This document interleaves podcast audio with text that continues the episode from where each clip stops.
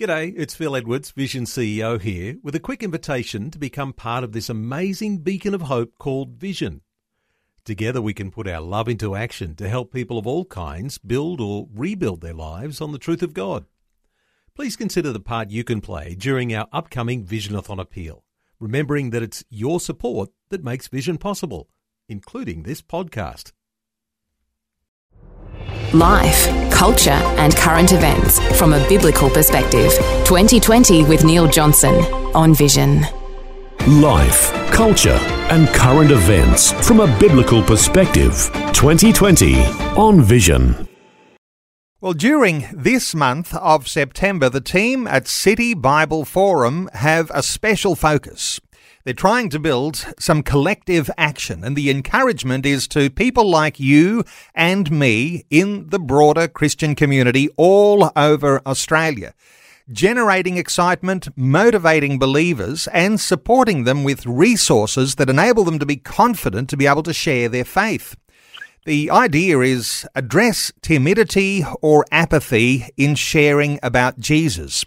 Back today with Dr. Sam Chan, who's on the team at City Bible Forum. He's also known as the Espresso Theologian. Sam Chan, a special welcome back to 2020.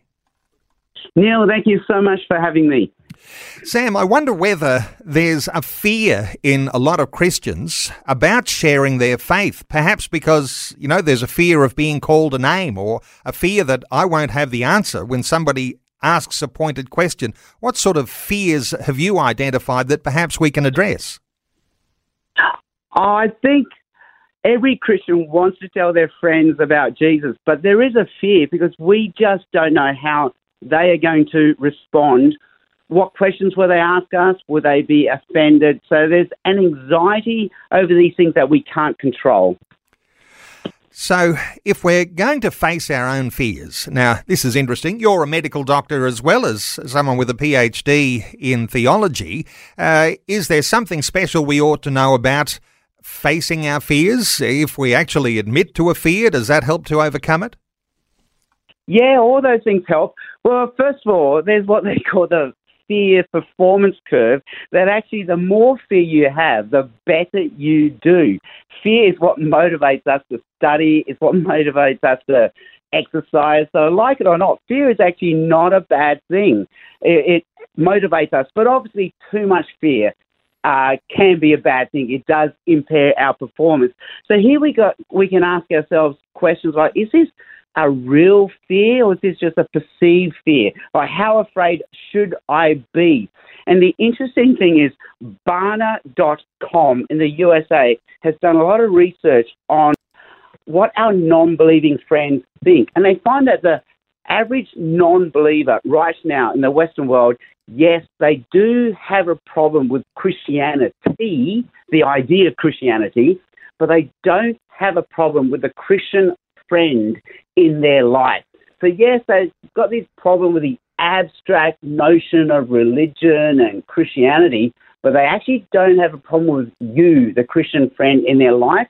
Another interesting thing that Barna.com found out was that the non believer says if they were to hear about Jesus, they would prefer to hear it in a conversation with their Christian friend than any other way. So maybe our fears aren't that real and we've exaggerated them. Is there a sense in which sometimes, because uh, we fear our own shortfallings, that we become a bit pretentious and uh, we try to sound like we've got it all together? Is it helpful to be really open about our own shortfallings? The fact that we don't know all the answers, even sharing our own needs and struggles, is that a helpful thing in these sorts of conversations? Yes, I think you're so right. Because we have that verse in Corinthians where Paul says, We are jars of clay. And that means God works through us who are mundane, ordinary people. And God works through us because of our weaknesses, not despite our weaknesses. So I guess the more weak, the more vulnerable, the more authentic we are about who we are, uh, that's how God works through us. And God prefers it that way. What about setting up a conversation? If we're really fearful, we might be thinking, well, if a conversation happens by accident, uh, then I'll know that that's God. Uh, but the thought that there might be an intentional way that you go out of your way to actually create a conversation so that you can introduce your friend to your different set of values or your different uh, way of talking about your Christian belief. Uh, what about being intentional? Yes, uh, the last time I was on your show, I think I talked about how there are three layers to a conversation, just like there are layers to an onion. On the outside layer, we have interest, where we talk about the weekend, the weather, the sport. The next layer of conversation, we talk about values, uh, what is good, what is beautiful. But in the inside central core layer, we have worldviews, where we talk about what is real, uh, faith, God, prayer, is there life after death? So usually all we have to do is begin with small talk. Take it easy. What did you do on the weekend? And that's where we talk about interest. And then we can ask for permission to go deeper by asking questions. Like if we ask, what did you do on the weekend? And they say, I went running. Then we can say, oh, what do you like about running? And to answer that, they have to go into that values layer. They might say something, well, it's important to look after your health. And then we can say, wow, what is about health that you find so important? And to answer that, they have to talk about worldviews.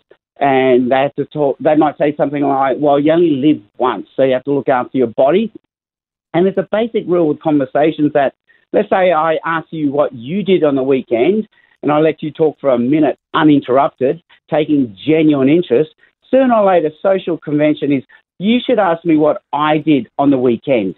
And so we let people talk about their worldviews where they can be open, safe, and vulnerable. Sooner or later, they might ask us about our worldviews as well. And this is where we can have what are called spiritual conversations, not necessarily immediately talking about God or Jesus, but where we do talk about worldviews. What is real? Do we pray? That sort of stuff. Sometimes uh, we can be perceived as some sort of a salesperson, and uh, you know, you're making a presentation and you want to close the deal. What should be the ideal outcome of having a spiritual conversation this month, Sam? Uh, should you look to be closing the deal, uh, either by, you know, asking someone if they want to say a sinner's prayer, or should you invite them along to your church or a small group gathering? Is there a special thing that you ought to aspire to if you're having a spiritual conversation this month?